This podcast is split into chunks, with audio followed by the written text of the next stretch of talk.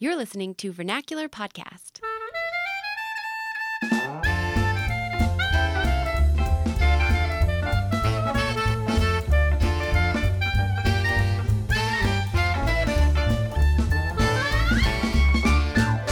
Hello and welcome to Vernacular Podcast. This is season three, episode two. Yes, and we have an exciting episode lined up for you today. We are kind of in a bit of a time crunch because we are going to visit my family this weekend and Yes. we need to finish this podcast in the next five minutes. Right. And we missed valuable editing time because yours truly has been down for the count this week with Yes. a really nasty cold. Hopefully, the last one of the season. Yes, yes. I think this is the third episode where we've had to either apologize or just not mention the fact that we sound super congested. I mean, this is the third time I've been sick this winter, which is, I think, a personal record for me. Yeah, I, I mean, I've been sick twice, so I'm just hoping that I don't get this plague that has descended upon our house. Yeah, I don't know what it is. Maybe it's just now that we have a little one, Yeah. we're just, you know, introduced to Yeah, so many more. Yeah, well, because she started this one for sure. she did, yeah. and she's still kind of recovering I from know, it. it was, I know. We're going on two weeks. It's been a it's been a uh, A kind of a rough couple time. weeks for us. Yeah, So anyway, we are trying to get this podcast sealed and out the door so that uh, we can stay on schedule, yes, and hopefully we'll do that. But we are going to uh, expedite. So this is gonna be a quick little intro. Quick little intro. So we do want to talk about a couple of books we're reading. yes, yeah, we haven't talked about that in a while. So I started reading Modern Romance, Aziz Ansari's book about modern romance relationships. He um, declined to write one of those kind of typical memoirs that comedians write because he'd rather just do stand up. And instead, he partnered with some sociologists and is writing this really interesting work on modern relationships. So much more ambitious. I mean, Yeah. it's pretty easy to write a memoir, especially as a comedian, because that's just what you do for a living. Is you do just tell just- funny stories about your life. yeah, he's just writing down his stand up routines, basically. But no, I mean, this is what we've talked about before on this show that He's a thoughtful guy. the best comedians are really thoughtful Yeah. and they basically do social uh, criticism Yeah. through their comedy. And he is a great example of that. Yeah, and so far I'm loving it. It's if you like Aziz Ansari's humor, it definitely comes through, so that's fun.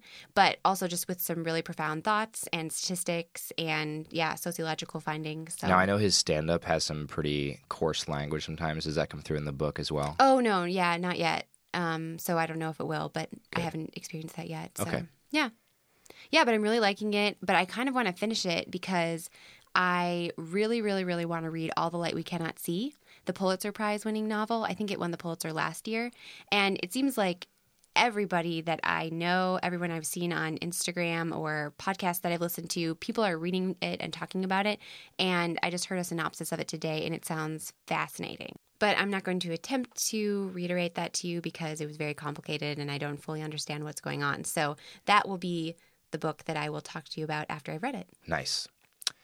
Well, I'm reading a book called Class 11, and it's kind of interesting. I mean, I don't know, I'm about 50 pages in maybe, and I wouldn't say I love it, but it is interesting. It's about the first class of CIA uh, clandestine service officers who were trained after September 11th.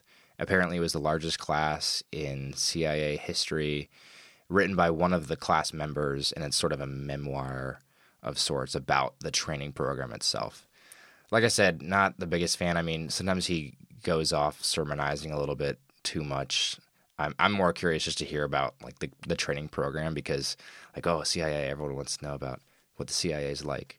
But they're probably not going to tell you really intimate details, right? I mean- secret. I don't know. Some of the stuff that he's written about is, I guess it's like surprising that he's going into the oh, details Oh, okay. that he is, but no, nothing crazy. So you've reached 50 pages. Are you going to stop reading or are you going to finish it? Ah, that's a good question. Um, I, I think I'm not quite sold on finishing yet, so Okay. I've not decided. I think I need to read a little bit more and then decide. Okay. Because, yeah, if some listeners will remember that when we talked about books over the summer, we had heard this NPR interview with a librarian who Right. said, try the first 50 pages, but if you don't want to keep reading, stop. Right? There's no rule saying. There's plenty of books out there, and you shouldn't have to slog through the next 100, 200 pages of a book that you don't care about when there's plenty of other books you might enjoy Right. more. So if you're not enjoying it, just stop. So yeah, Yeah. I might stop reading Class 11. Okay. it's not a book that at this point I would heartily recommend. Yeah, yeah. However, uh, on the back burner, up next for me is uh, The Road by Cormac McCarthy. Oh, and that's a classic. It is, yes. I've not read it yet. I have read No Country for Old Men, also by Cormac McCarthy, and it is surprisingly, uh, surprisingly, what's the word I'm looking for? Deep, maybe profound. Okay. Um, Because it's a quick read. it is, yeah. I think it's uh, I don't know, 200 pages, 250 pages. Um, but it is a quick read, in part because it's a very engaging story. But just the way it's written, the way the narrative unfolds, the way the narrative is told through the voices uh, in the book, specifically the voice of the this sheriff who is the kind of main character and the hero. Um, really interesting. And if you've seen the movie, it's nothing like the movie. the The Coen Brothers did an adapt- adaptation of it that doesn't quite do justice to Cormac McCarthy's message in the book. So if you've seen the movie and are turned off to the story by the movie, uh, check out the book. Give it another chance. Yeah. So anyway, I'm looking forward to opening up a second Cormac McCarthy novel. Cool. All right. Well, in the interest of time, let's move along. We are going to be talking to Sophie Caldecott. She is the founder and creator of a website called A Better Place, and we will talk to you more about that in her interview. But it's dedicated to ethical living and ethical consumerism. And then we're going to bring on Ishan, who you may remember from season one, talk to us about the economics of the Greek Euro uh, zone crisis And his lovely wife. and his lovely Julia. wife. Yeah, she will not be joining us this time, unfortunately, but she did join us in season one. But we're bringing Ishan on to talk about basketball, so that's a fun conversation Our as well. first sports conversation. That's right, our first sports conversation. Oh, yeah. So make sure you stick around for that. That's after we talk to Sophie, and that's all coming up.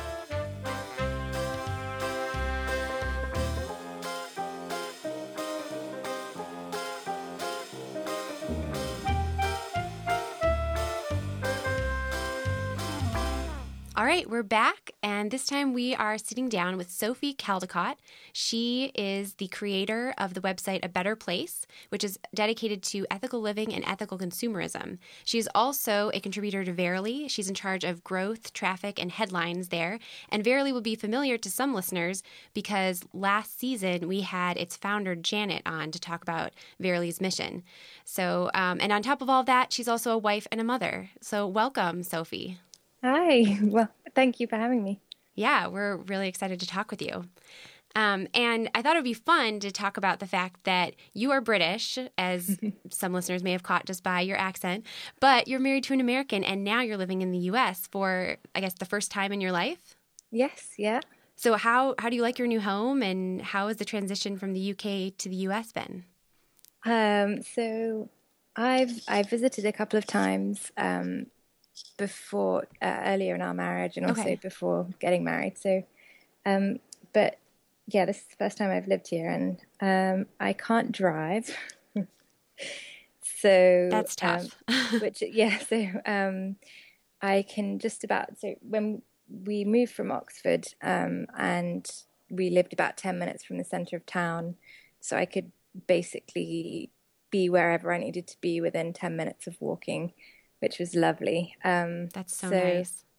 yeah and it's taken a while to get i'm still waiting to get a bank card and things so I've, the combination of those two things has meant that i felt a bit like a child being like can i borrow ten dollars can I have a lift to uh, the post office? That kind of thing. But um, I I love America. Obviously, I married an American, so I um, I do. I love you guys, and I I like how friendly everyone is, and um, it's lovely to be here. That's great. Yeah, I've I've noticed um, a few interesting cultural differences. Oh, obviously. please tell us. Um, so uh, English people tend to be a lot more. Well, it's, I guess it's quite a cliche, but it's definitely true. English people tend to be a lot more um, passive aggressive, and, and, and Americans yes, a lot more direct. true. so we've got um, a, a famous story I like to tell about my husband in England, um, which kind of demonstrates this. Where you, if someone if someone in England says, um, "Help yourself to as many sweets uh, or ca- as much candy as you want," you know, or as much dessert or whatever it is as you want, um, we tend to have this kind of unspoken like amount that that Right, of course, yeah. It doesn't So actually he's like- mean as many as you want. and he's like, okay, and then finishes it all off. And, uh, um, no, I, I, I'm probably being a bit harsh on my fellow countrymen. But well, it can be a good thing too. Sometimes Americans are too direct. uh, no, I, I appreciate it, and um, yeah, it's nice. It's it's a very welcoming place to come to as a foreigner. But I've noticed it does take people a while to. If I if I speak, I feel very self conscious of my accent. Oh, I don't know if you guys felt that way when you were visiting in England, but I feel like um, I feel like there's a people take a split second longer processing what I'm saying, hmm, and for a second. I'm like, did they hear me? Did they understand me? And then they're like, oh okay, and you know, reply. I guess when we lived in England, I didn't, unless someone was speaking really quickly, I think most of the time I was able to to fully track with what they were saying. Yeah, and, and vice versa too, I think. I think they were Yeah. able to track what we were saying for the most part, unless I was speaking really quickly and then Yeah. yeah.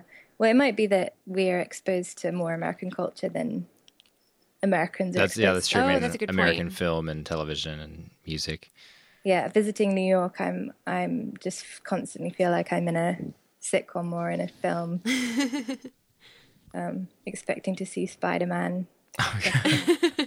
Well, I definitely know what you mean about uh, the Brits being much more, uh, I guess, reserved in their approach because uh, from our time living in England, I, I don't know if I've ever heard a British person say a bad thing directly about another person. They would just beat around the bush very, very politely. So, so they were the best giving polite insults that I've ever Yes. heard.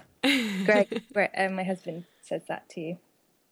Yeah, he says it stings more when a, a British person gives an insult because it's usually a bit veiled. Oh, absolutely. Yeah. I mean, it's carefully crafted. it took a while for them to get to that point of needing to be direct in their criticism. right. Well, I hope the transition continues to be good for you and um, that that you don't miss your home too much. Will you be able to get a driver's license soon? Yeah, I need to get around to that. We, yeah, it will be it will be a lot easier. I, that's one of the things that actually I really dislike about the states is that you can't really, uh, You you need a, least you need where we're you need a living at the license, moment, you can't right? get where you need to Just by be walking. by walking or by public transport. Yeah, that's one of the things that we talk about from our time in That England miss that, that we a miss the lot, most. Yeah, I mean, we didn't have a car in England and we didn't need it, and it was great. I think we rented a car twice while we were there, and it was to you know drive two and a half hours to a wedding, and Yeah. Yeah, it makes Um, me sad to be so dependent on a car. Yeah, when I arrived, I asked around if if I could get a bike and cycle, but um, the, all of the shops are um, kind of so far out, and also in Mm. right, and there's not dedicated bike roads, exactly. so Yeah, they're all kind of. It's not like you can cycle into town, and then there's a a kind of cycle friendly. Right. Now, of course, it, it does depend on where you are. I, I can't speak from experience living in these areas, but I've heard that the Pacific Northwest is pretty bike friendly. Uh, I've lived in uh, some places in Colorado, and Colorado is a pretty bike friendly state in general. Yeah. But but where you are in the Northeast, not really a big biking culture, Hmm. unfortunately. Yeah. Well, it's um, uh, it's all bigger and everything's further apart, and Right. Yeah. exactly. yeah. Well, let's talk about a better place. Tell us, tell us about it, and, And by a better place, I mean the the, the website that you a better you've started. place. Yes, the website. Um, what is its purpose and mission? And yeah, just tell us about how you started it. Yeah, so um, we um, did a crown. Uh, we we launched it officially in October, um, just past, and um, before that, about a year before that, we did a crowdfunder to um, raise the funds to create the website, um, and it's basically it's a website dedicated to showcasing um, different positive impact brands for every area of life. And the idea is that uh, we're trying to prove that for every single product that you ever need to buy, there's a positive impact um, version or alternative. Um, and so it has products and um, organized by section. So, um, bathroom, ladies and gentlemen, and wardrobe, uh, accessories, um, cleaning products, um, food and uh, nursery and home homeware things. Um, and then we also have articles um, kind of exploring some of the issues around ethical consumerism.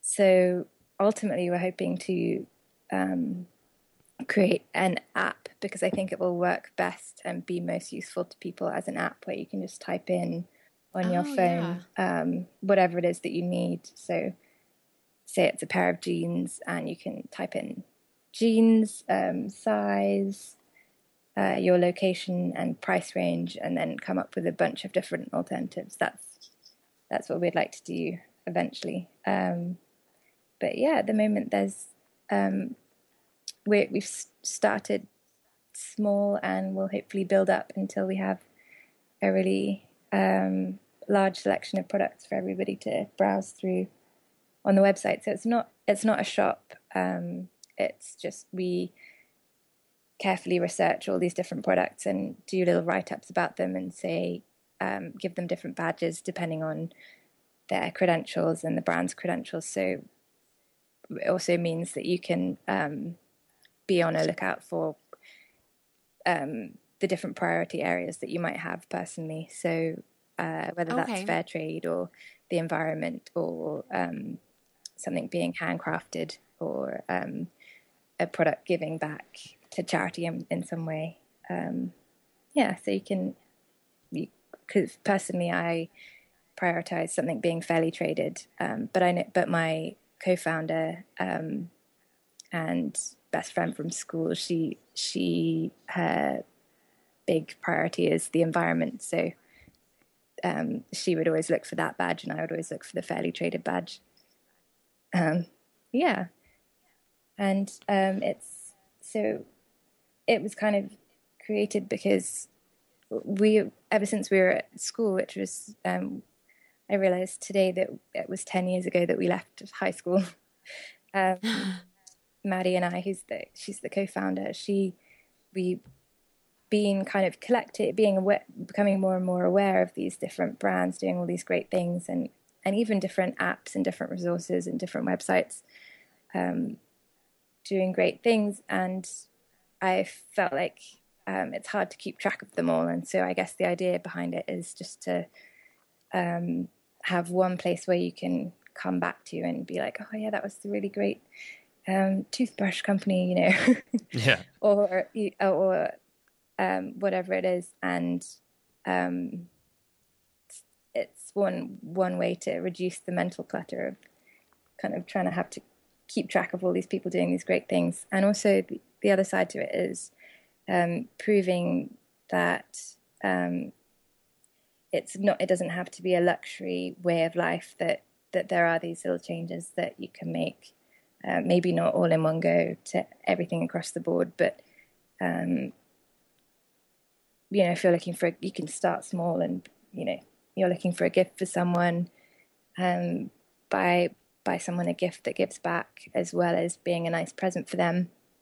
That's um, great. So it doesn't have or, to be this massive overhaul yeah. of your entire life right at, at the beginning. Yeah, exactly. Um, and it's a kind of every little helps attitude um, that we're taking. And um, I think and it's just it's just been really fun to discover all of these great brands doing great things and there literally is a brand for pretty much everything. Yeah i, I was going to say that one of the things i appreciate about your site is that you have uh, the various product badges. I think there are five of them.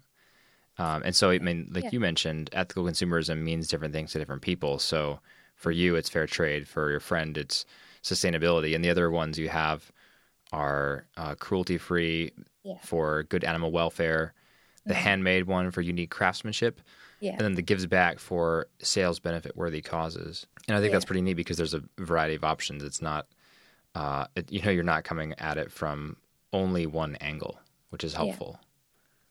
Yeah. So, how do you go about choosing the products and brands that you decide to showcase on the website as fitting these ethical badges? Yeah. So, one of the ways that we're working, and we haven't got there yet because we all have day jobs um, at the moment. So we're, our goal is to eventually have um, for the states and for the UK the kind of ultimate um, w- one version of every product.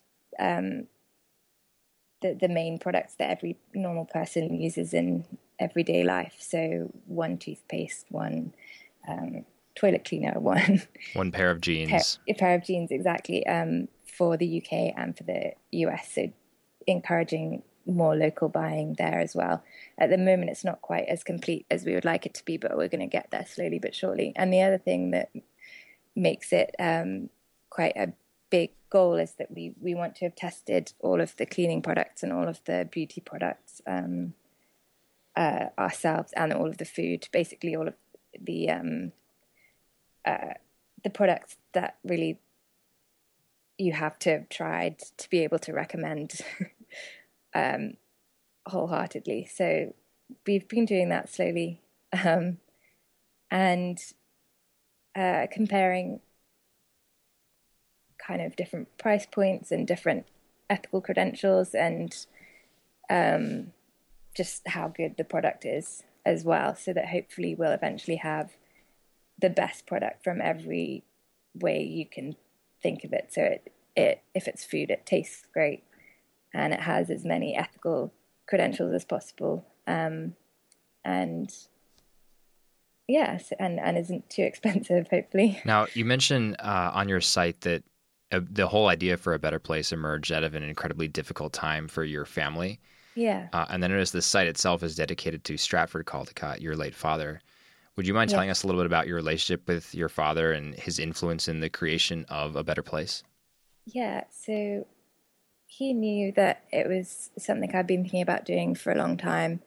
Um, and we talked about it and things. And he, towards the end of his life, he got very interested in um, in the environment and um, ethical trade and uh, Catholic social teaching and how different ways that we can create a fair society and a, a just society. And um, he and be good stewards as well of the environment.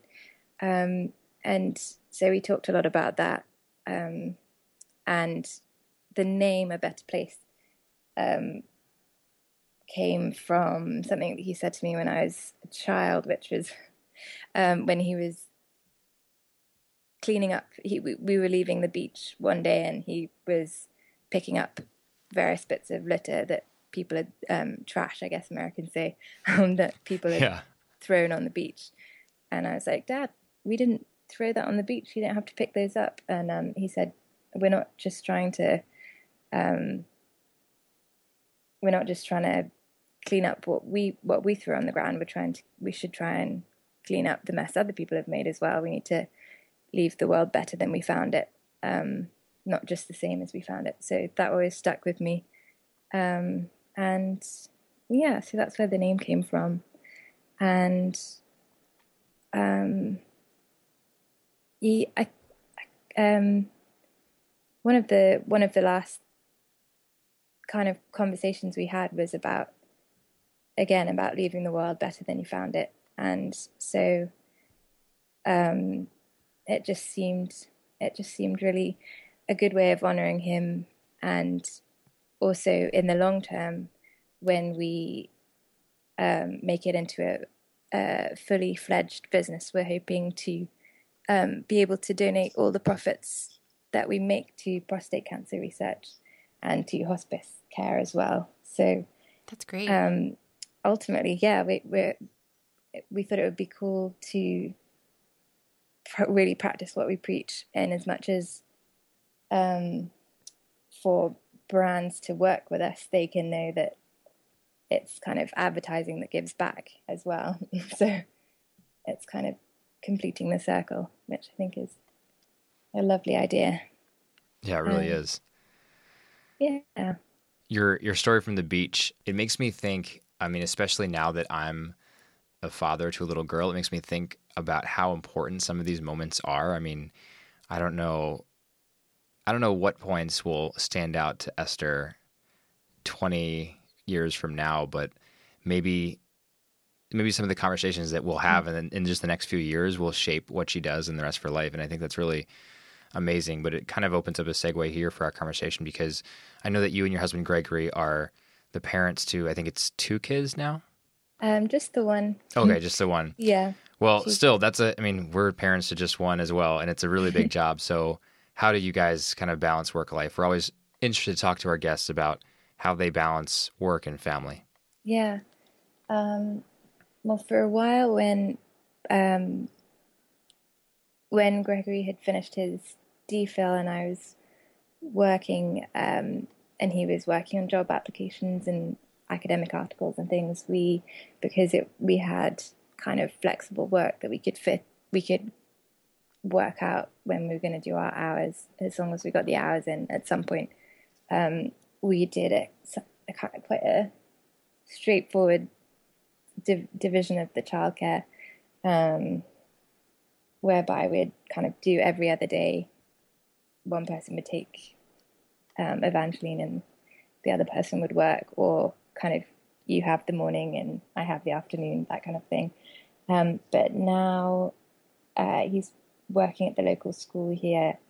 Um, we have childcare in the morning for, uh, from nine till twelve, um, so I can do a couple of hours in the morning, and then uh, I get Eva back for lunch, and then I put her down for her nap, and then I get a few more hours in after during her nap after lunch, um, and then we have, and then Greg gets home from school, and we have a couple of hours in the afternoon before dinner to both be with Eva, which is really nice.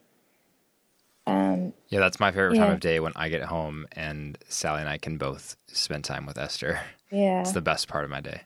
It it's it's really nice to have that, and but I know that we're, I know that that's it's actually a really nice arrangement now these days because it means that we both have time to work and we both have time together with Eva, um, and it's not always possible to to do that, and especially when if I don't know what um, what his hours will be like when he gets an academic job and whether he'll have to work later. But um, we we both would love to be able to keep um, a good balance and keep that that precious time of both having time with her every day. Um, if we can, we'd like to guard that, but I know sometimes it's a luxury. Um, yeah, absolutely. It's so important, though. I mean, we've yeah. talked about that a lot. I mean, as as our um, as as uh, as our kind of future develops and holds a lot of uncertainty, it's one of our priorities is that yeah. we have a lot of family time and whatever yeah. whatever jobs we may find down the road, there's a lot of family time built in. Yeah, and um, I was having a debate with someone about um, uh, motherhood and working and feminism um, recently, and I was just explaining that I thought if if any any parent was working so much that they were not really seeing their child at the beginning and the end of the day, that you know whether that's the mother or the father, I think that's going to be difficult for the child, and it's going to have an impact on your relationship and on their development. So, um, so I think, yeah, I think that stands for the for whoever's um, for for both parents that it's really really good to be able to prioritize yeah absolutely. having that special time. And and that's something else my dad said as well. Um, when he uh, when he was really sick at the end he um, he said um, he wished it had more time with us and um, more we were talking about a really special trip that we made together, um, me and him, to Ireland when I was 16. And it was a really form- formative trip that we took together, just me and dad. And it, it felt very um, special to have that time just with him. And um, we and he did he did a lot of that. But I've, I've I've read an article as well saying that what people say when they're dying is not, you know, I wish I'd spent more time working or uh, more money or anything. It's Yeah. like, you know, you want to be spending quality time with people that you love and, um, yeah. I wish we could go through our lives with that perspective. I think Yeah. it's sometimes hard to remember that in the moment, but it's good to have those reminders from from people like your father. Yeah.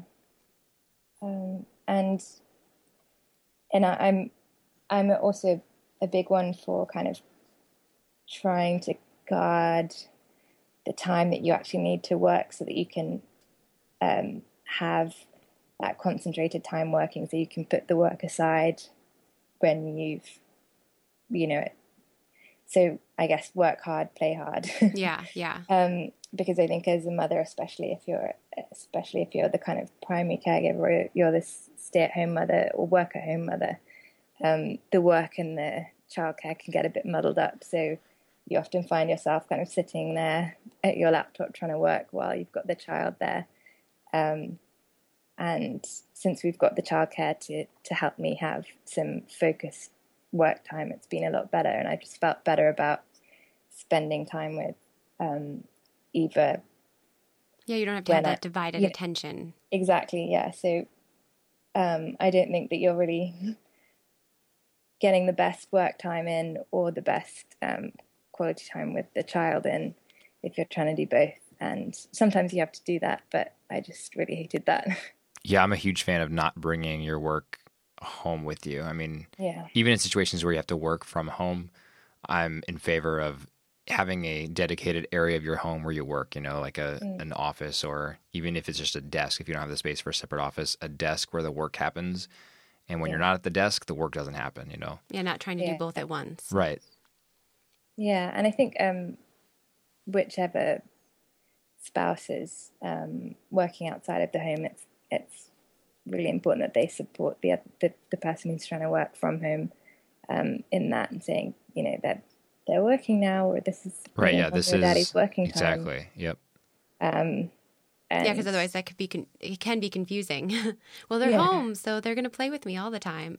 Yeah, exactly. But it, you can make it work, and there's it's so great that um, there are so many options for working online and from home. Um, I just think it's a it's a really good principle to try and protect that that time and keep it separate, like you were saying, Zach. Yeah. Um, yeah. Well, okay, I want to circle back if we can and talk a little bit more about a better place.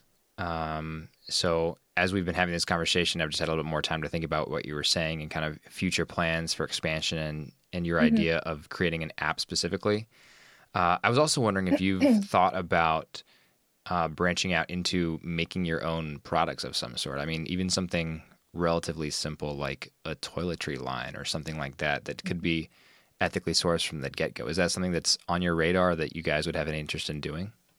Well, um, actually, my my co-founder Maddie, um, she has uh, a, a big interest in um, natural cosmetics and and uh, beauty products and things. Oh, well, there it is.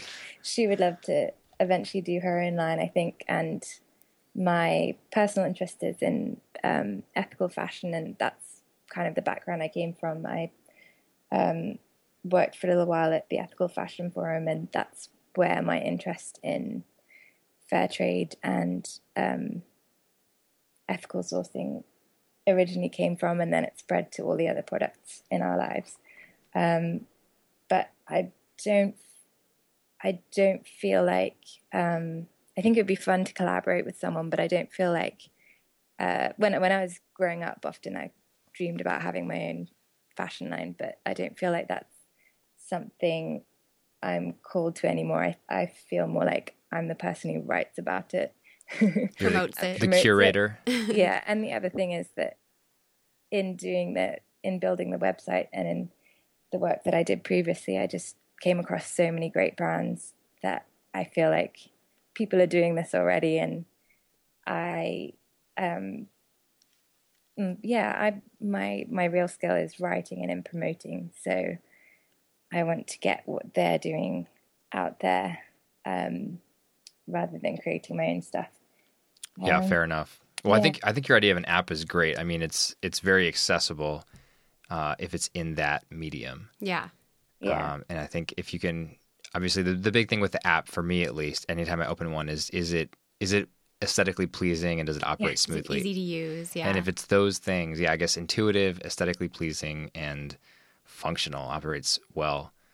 And if it's those Yeah. things, I mean, that's definitely an app I would download so I can figure out what what type of toothpaste or tooth Yeah. toothbrush or blue jeans to buy. yeah. So I think you're doing really good work there. For our listeners who want to check out what Sophie and her team are up to, the website is a betterplacejournal.com. You can also follow them on Twitter at at underscore a underscore better place.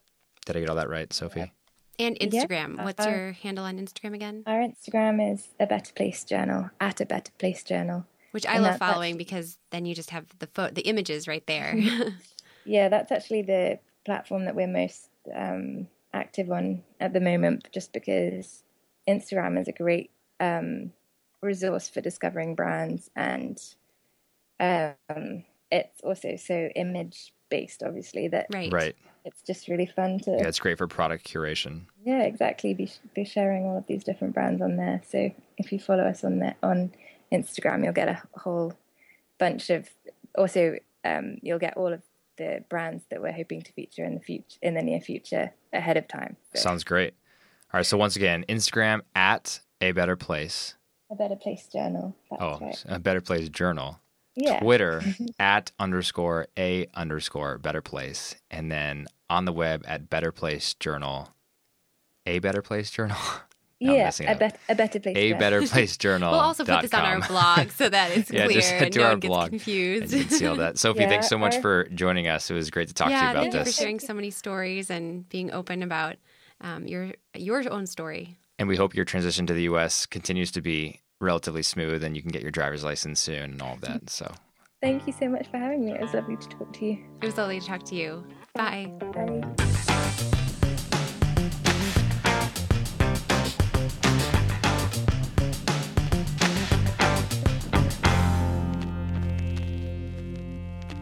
All right, we're back to Vernacular Podcast. Now, uh, our next topic is pretty interesting. We've not spent much time on this podcast so far talking about sports at all, but we need to today. The reason being there's something very special going on in the NBA. That's the National Basketball Association for you non sports people. wondering.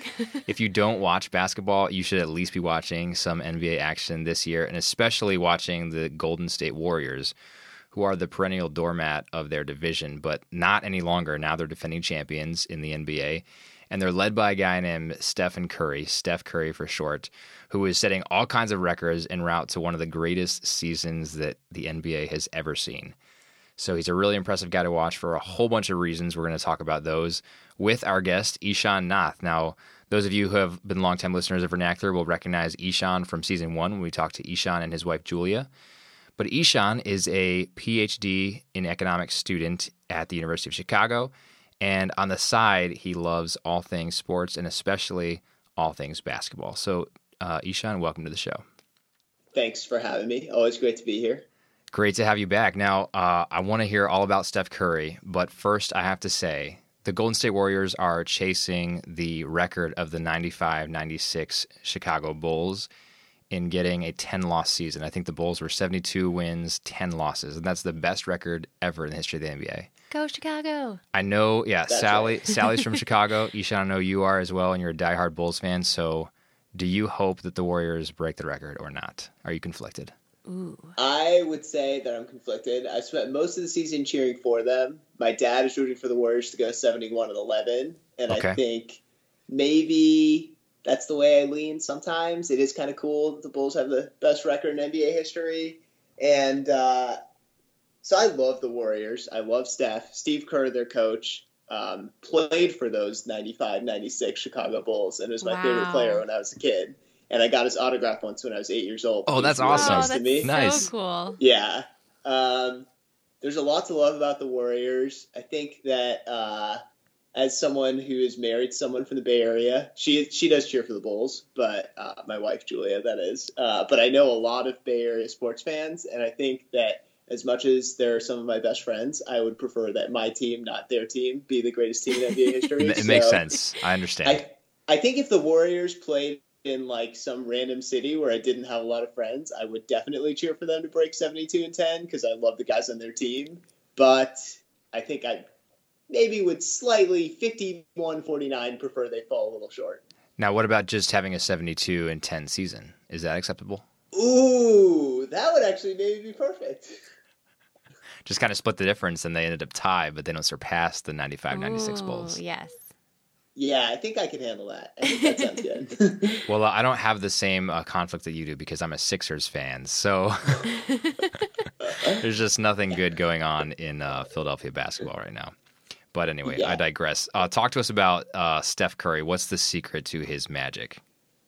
So the most obvious secret is that he's the greatest shooter in the history of basketball, and it's not close. Like it's really not close. So the easiest way to think about this is just to look at the volume of the three pointers he takes and makes. And obviously, when you take more volume, you have to take tougher and tougher shots because everybody in the world knows Steph wants to shoot threes. So the defense is really focused on preventing him from shooting threes. But despite that, and despite the fact that he already set the record for most threes in a season in 2012 2013 with 272, and then broke that record himself last season with 276, he's massively improved and increased the number of threes he's making in every game this season. So right now they've played the Warriors are 56 and 6. They've played 62 games. It's an 82 game season and Steph's already made over 300 three-pointers Oh my Which- goodness. With a quarter of the season left, he's already shattered his own record. Four four of the top six seasons in three pointers made in NBA history are now Steph. He's 28 years old, I think, and he's already 11th in NBA history in total threes made in his career. He's That's probably got another decade left to play. Uh, so he's averaging, I think, over. I think he's averaging 5.1 made three pointers per game this season, which is like usually when a guy hits five threes in a game, that's like, oh my god, what a crazy game. But Steph's averaging five threes a game. He's regular, regularly hitting 9, 10, 11. A few days ago, he set the NBA record, uh, tied the NBA record against the Thunder with I think I think was it 13 made threes or Yeah, I think it was made threes? 13. Maybe, maybe I think maybe it's 12 of 12 of 13 shots. Does that sound right? Wow. Uh, I think he missed a few more than that. Okay. But anyways, it was also pretty cool because the record tying shot was a 38 foot game winner with 0.6 seconds left in overtime. I did Uh, I did we- see that think, and yeah. it was incredible. That I was showed I showed that to. Sally. Yeah. Yeah. So the so the volume is pretty crazy. Just to think that he already was the record holder and he's on pace to break his record by like 30%. He's on pace to hit 400 threes and the record is 276, which is his own record. Uh, so that's pretty cool. The second thing that's really cool about the amount of threes that he takes is the amount of threes he takes from way, way downtown. So this season, he's from outside 28 feet. Now, the three point line in the NBA is 23 feet 6 inches. So 28 feet is way beyond where the three point line is. Most guys don't shoot from out there because it's usually a pretty terrible shot. You guys shoot a really low percentage. Uh, but Steph this season is 36 for 59 from outside 28 feet, Holy which cow. is six, 61%. So to give you an idea, so nobody else in the NBA has made more than 12. Damian Lillard is second with 12 made threes from outside that range. And the rest of the league shoots under 20% from outside 28 feet. Uh, and so Curry, 61%. To, to contextualize that, the rest of the NBA is shooting 59.5% from inside three feet. Oh my gosh. Wow. Obviously, the shots inside three feet are a lot of them are well contested, but still, uh, uh, literally, when people say that a 30 footer is like a layup for Curry, it is literally like a layup, except you get an extra point. Uh, so that's pretty cool. So he's shooting 11 threes per game. So he's not just taking threes, but he's taking off the dribble, really contested, off balance threes from way deeper than normal guys take them. And yet he's third in the league in percentage. He's shooting 46.1%, which is close to JJ Redick, who's leading the league at just under 48%. So what he's doing just in terms of volume of threes, but still managing to shoot them efficiently, just it's just it's not enough to say it's never been done before. Like it's just a whole nother planet of basketball. Like nobody has ever seen anything remotely similar to this before. Yeah, so I, I read an article on 538 uh, called Stephen Curry, or sorry, Stephen Curry is the revolution, and it was making that point. And obviously, the title of this is saying that this is a revolution in the way we think about how to play the game of basketball. So, can you, t- can you contextualize this a little bit more? Like, what is the significance of the way Steph Curry is using the three pointer? So I think there's two answers to that. The first is that yes, in general, the three pointer, as we've advanced in analytics and people understand, it's actually a really good idea to take more shots where you get an extra point if you make it. Uh, is becoming a bigger part of the NBA, and a lot of the more successful teams, like the Spurs. I think last season, the four teams who made the conference finals, the Hawks, Rockets, Spurs, and Warriors, were all among the league leaders in three pointers taken and made. Uh, so it's definitely becoming a bigger part of the game, and I think that Curry represents that the most. But I think what's important to remember is that Curry's not just exploiting some new statistics about guys taking more threes. There's nobody who can repeat what he's doing. There's nobody in the there's nobody in the league who just by playing a little smarter, using a different strategy, could do this because there's nobody who can burst the threes at this efficiency and at this difficulty level of three pointers. It's really hard to get a good look at a three point shot in the NBA because as offenses have gotten smarter about trying to create more threes, defensive defenses have gotten smarter about trying to prevent threes. And so it's not like you can just walk into a three point shot. And there's very, very few guys in the league. Damian Lillard's one of them, but there's very few guys who can even take off the dribble contested threes and even have like a decent chance of making them. And Curry's making them at like a league leading three point shooting efficiency. So it's so there is a revolution more generally going on where NBA teams are looking to take more three point shots, but Steph Curry himself is a whole separate revolution from that. Makes sense. Now, here's another question for you. Do you think that this and this is kind of this is not so much about Steph Curry as, as it is about the Warriors, but the Warriors obviously chasing the uh, the historic mark on the regular season, but also trying to repeat their championship. Do you think that they'll do it? Because it seems like their strategy largely pins on Steph Curry making his threes. So the best example of this is his game against the Lakers a couple nights ago when he only made one of his three point attempts. So he kept his streak alive. He's still going, I think, 132 straight games with a three point made, which is a record. Uh, but he barely did. And because of his bad night, the Warriors lost uh, very badly to the Lakers when they were when the Lakers were going into that game severe underdogs. So, do you think that the Warriors can pull off a championship?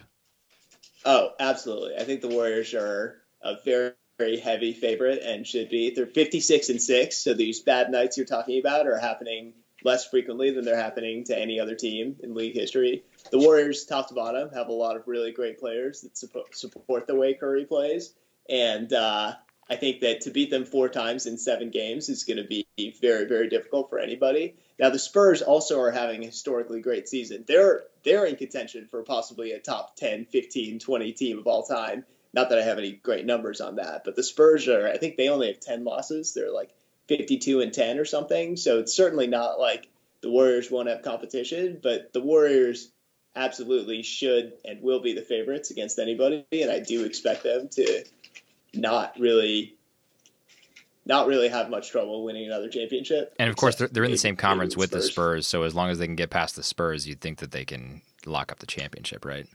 I do, I do, but I think it's worth noting. So, so we talk a lot about the Warriors, and they're not just winning a historical percentage of their games; they're also doing it by really blowing teams out, and their point margin is really big, and it's very impressive. And I think that lost in and you know Draymond Green and Klay Thompson obviously are very well deserving all stars. They're also great players. Draymond is totally totally unique really in the way that he is able to guard every position on the court, play center, take care of all of the rebounding and defense of a big man while also having the passing and ball handling skills of a guard. Um, Klay Thompson, second in the NBA in three pointers made on the same team as Curry. So there's a lot of talent there. And, you know, the depth. We haven't even talked about finals MVP Andre Iguodala. Uh, so there's a lot to talk about with the Warriors. And I think people spend a lot of time, justifiably so, discussing the variety and depth of talent on their roster. But I think that honestly, in this conversation about how stacked the Warriors are, somehow Curry, even though he's easily going to win back to back MVPs is still somewhat underrated, just in the sense that I think people don't understand just how deeply Curry drives that historically great performance. So I have some numbers here to back this up. So the Warriors, so that so in basketball we have these plus minus off on statistics. So looking at how teams do when a player's on the court versus when they're off the court. And they're sort of dangerous statistics to use because there's a lot of omitted variable bias, as we would say in econometrics, uh, in the sense that you don't know which opponents were on and off the court when Curry was on and off the court, or Right. which teammates were on, on and off the court. And there's a lot of stuff going on, but they're still like not totally useless stats. And I think that, as I'll mention in a second, there's there's some lessons we can take away from the Curry ones. But particularly in this case, they're totally staggering. So the Warriors, uh, with Steph on the court, the Warriors are plus 19.6 points per 100 possessions, and 100 possessions is like close to an NBA game, roughly in length for the sort of the team with the average pace plays about that many possessions. So the Warriors basically are winning games by about 20 points per game with Curry on the court, and with Curry off the court, they're minus five and a half points per 100 possessions. And while it's true that he sits while some of the other starters sit, he also sits against the other team's bench players. Um, and they get so the Warriors get way better on defense. They average 14 more points per 100 possessions with Steph on the court, but they also get eight points per game better on defense. Um, and most of the advanced stats uh, and the player tracking data that we have now shows that Curry's also a really good defensive player. But the point of the story here is that the Warriors' offense is so uniquely potent because they have a lot of talent, but also because Steph is by so far the best offensive player in the league. So Curry averages a little over six assists per game, but I think that actually dramatically understates the amount he sets up offense for his teammates because when you watch the Warriors play, the beginning of a lot of their offense is somebody setting a pick for Curry 30 feet away from the basket. And usually, when somebody's doing something 30 feet away from the basket, the defense doesn't really have to pay a lot of attention to them. But when it's Curry and somebody sets a pick on his man, so pick is when I don't know if this is necessary for people who don't No, no, a lot of please, yeah, please explain. a, a pick is basically when you stand still and get in the way of somebody's defender so that they have a momentary advantage and get a step or two ahead of their defender while their defender's navigating their way around you. Um, so the so the Warriors offense frequently starts out by having Draymond Green, one of the bigger guys on their team, or Andrew Bogut, their center, set of pick for Curry, and Curry comes around that, and his defender's then a step or two behind him. And for most guys in the NBA, if somebody gets a little bit open 30 feet away from the basket, the defense doesn't have to worry about it too much because most guys don't shoot that shot. But with Right. Curry, what you see almost all teams doing now is double teaming off that pick. So that, that means the other team's big man, so the guy who's guarding Bogut or Draymond Green, will step up and guard Curry as his man's recovering. And then when his man recovers, there's effectively two defenders on Curry. And he and when he gets rid of the ball, when he passes it out of that double team, the Warriors are basically playing four on three for three or four seconds. And so, really, when you watch the Warriors play offense, they're playing four on three for most of the game. When Curry comes, starts the play, he hits this double team, he's 30 feet away from the basket, and there's all this space and four Warriors and only three defenders. And so, an underrated statistic is that Steph leads the league in hockey assists, which a regular assist in basketball is when you pass it to someone and they score. But in hockey, they count assists if you pass it to someone and they pass it to someone and the third guy scores. And so Steph's averaging two and a half hockey assists per game, which is about 25% more than anyone else in the league. John Wall is second at 1.9. And I think that really the dominance of the Warriors offense relies very heavily on the fact that Curry draws such an unprecedented amount of attention 30 feet away from the basket that his teammates are just always playing with an advantage and always getting good open looks that they wouldn't get if he weren't doing something at the very beginning of the play that's throwing the defense totally out of whack. Every all five guys in an NBA defense matter, and if you have two of them lunging out 30 feet away from the basket, that's going to make everything easier for his teammates. So I think that as much as we talk about how great Curry is and how great the Warriors are, I think the full impact of Curry on the Warriors is still not appreciated. And I think the best example of this is last year's NBA Finals when the Warriors won Steph didn't shoot very well, and so he didn't win Finals MVP. Andre Iguodala did, um, and Iguodala guarded LeBron James, did a really good job on defense. He made some shots. He played well. He definitely played very well in the finals, and this isn't to take anything away from him.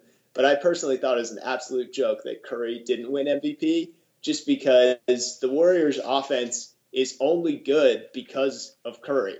I mean, it, it would not to say it would be terrible without Curry, but it certainly would not be this historically great offense. And in my opinion, if you replaced Curry with sort of an average MVP, the Warriors would become like an average sort of title contending good team. But Curry is having a season and just playing at a level that's so much better than even guys who've been winning MVPs in the NBA for the last few decades. So should we be concerned that there's like is there an end in sight to his to how amazing he is? If he just keeps getting better and better, I mean, isn't he going to burn out at some point? Uh I mean, such is the circle of life. Everybody gets old. It's, it's... Yes, he will die, Sally. That's true. Thank you. He's only 28, so okay. barring injury, early in his career he had some ankle problems, and that's actually why he's on an incredibly cheap contract. I think his contract is four years, $44 million, which is obviously a ton of money. But right now, but relative uh, to what he's, he's either, doing, yeah, he's. I think he's like the fourth or fifth highest paid Warrior. So I think Iguodala, Klay Thompson, uh, Draymond Green, and Andrew Bogut all make more money. I would have to look it up. And Harrison Barnes is about to free, be a free agent. He'll make more money soon too. So it's so it's definitely also helped the Warriors build such a great team to have this historical superstar on like a good role player sort of contract.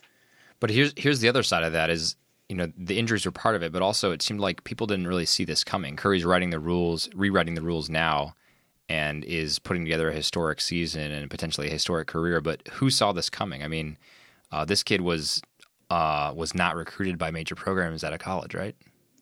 Yeah, so Steph was a three star recruit by rivals, and he really wanted to play at Virginia Tech, reportedly, where his dad went to college. His dad, Del Curry, also played in the NBA, played for the Charlotte Hornets, also a very good three point shooter. Um, not, not at Steph's level, but very good player himself. Uh, and so Steph really wanted to follow in his footsteps and play at Virginia Tech, according to at least what's been reported. Or maybe he said that himself. I'm not sure, but Virginia Tech wasn't interested. Neither were any of the big schools. So he went to Davidson, uh, and of course had a really great career there. They made the Elite Eight in 2008 behind some really great shooting from Steph. Narrowly lost to Kansas by I think three points in the regional in the regional final, I guess, with a chance to wow. go to the Final Four. Uh, and little known fact, Julia, my wife and I, my wife Julia, um, this big football fan, was not a big basketball fan until we started dating. But on our first date, I was already a really big Steph Curry fan in 2009. And Steph was a junior at Davidson then, but I really like watching guys who shoot a lot of threes in college. And uh, so I showed Julia a bunch of Steph Curry YouTube videos on our first date. And the fact that she was kind of enjoying it and didn't think it was a weird thing to do on our first date, think is definitely sign. one of the reasons we're married. nice. That's awesome. Well, Ishan, thanks so much for coming on the show and walking us through yes. all the great stuff about Steph Curry and the Warriors. It's pretty exciting. Yeah, thanks for having me. I always love talking basketball, and I'm glad that somebody was listening today. all right, here's one final question for you before we go. I know we haven't talked college basketball at all really here, but uh, do you have a prediction for who's going to win it all in March Madness? I have not watched very much college basketball this year outside of my very, very mediocre Stanford team. Um, but, and I don't really have a prediction, but I will say that the one team that I try to tune in and watch is Oklahoma because they have this shooting guard, Buddy Hield, who has a good chance to win National Player of the Year, who maybe isn't Steph Curry, but is definitely on that level of guys who are shooting three pointers so well that I want to watch all their games. So if you're picking and choosing which games to watch in March Madness, I encourage you to tune in some Oklahoma games. All right, fair enough. Sounds good. We'll do that. Thanks so much, Ishan. We appreciate it. Thanks, Ishan. Yeah, thanks for having me. Talk to you guys soon. All right, sounds good.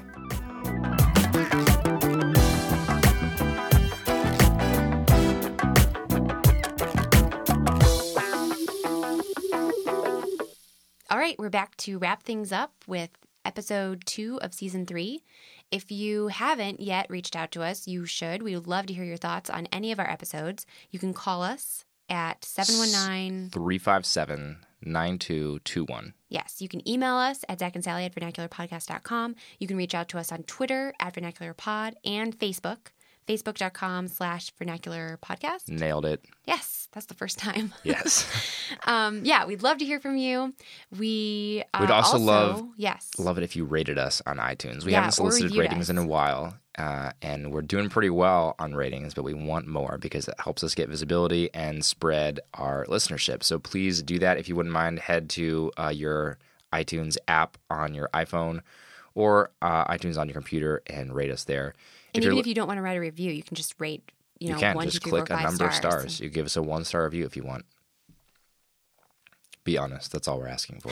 Honest feedback. Uh, if you listen to us on a platform other than iTunes, please feel free to rate us there as well. All ratings help, so we appreciate that.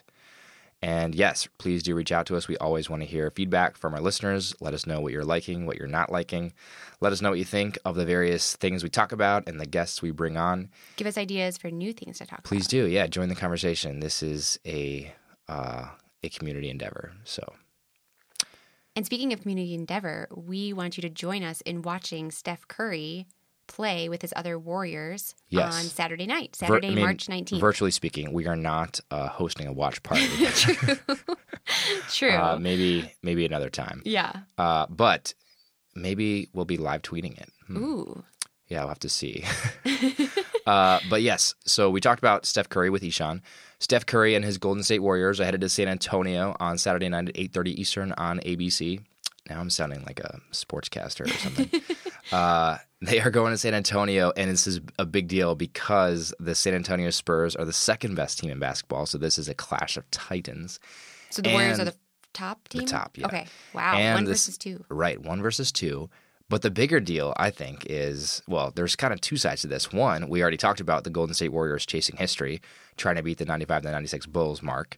But two, the San Antonio Spurs are riding one of the longest home winning streaks, I think, in NBA history. Wow. They've not lost at home this year yet. So they both have historic streaks. Right. They both have. Uh, That could the, the stakes Saturday are high. The stakes are high. So it's going to be a great game and a lot of fun to watch. So if you're free, Saturday night, March 19th, 8:30 Eastern on ABC. Check out the Golden State Warriors take on the San Antonio Spurs.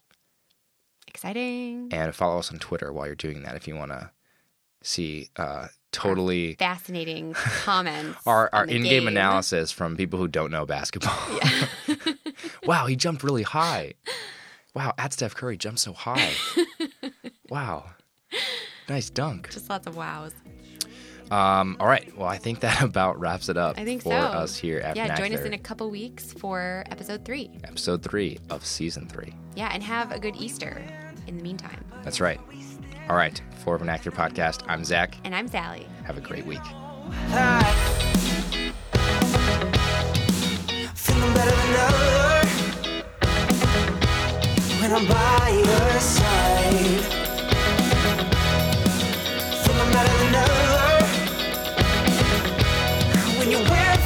Tonight.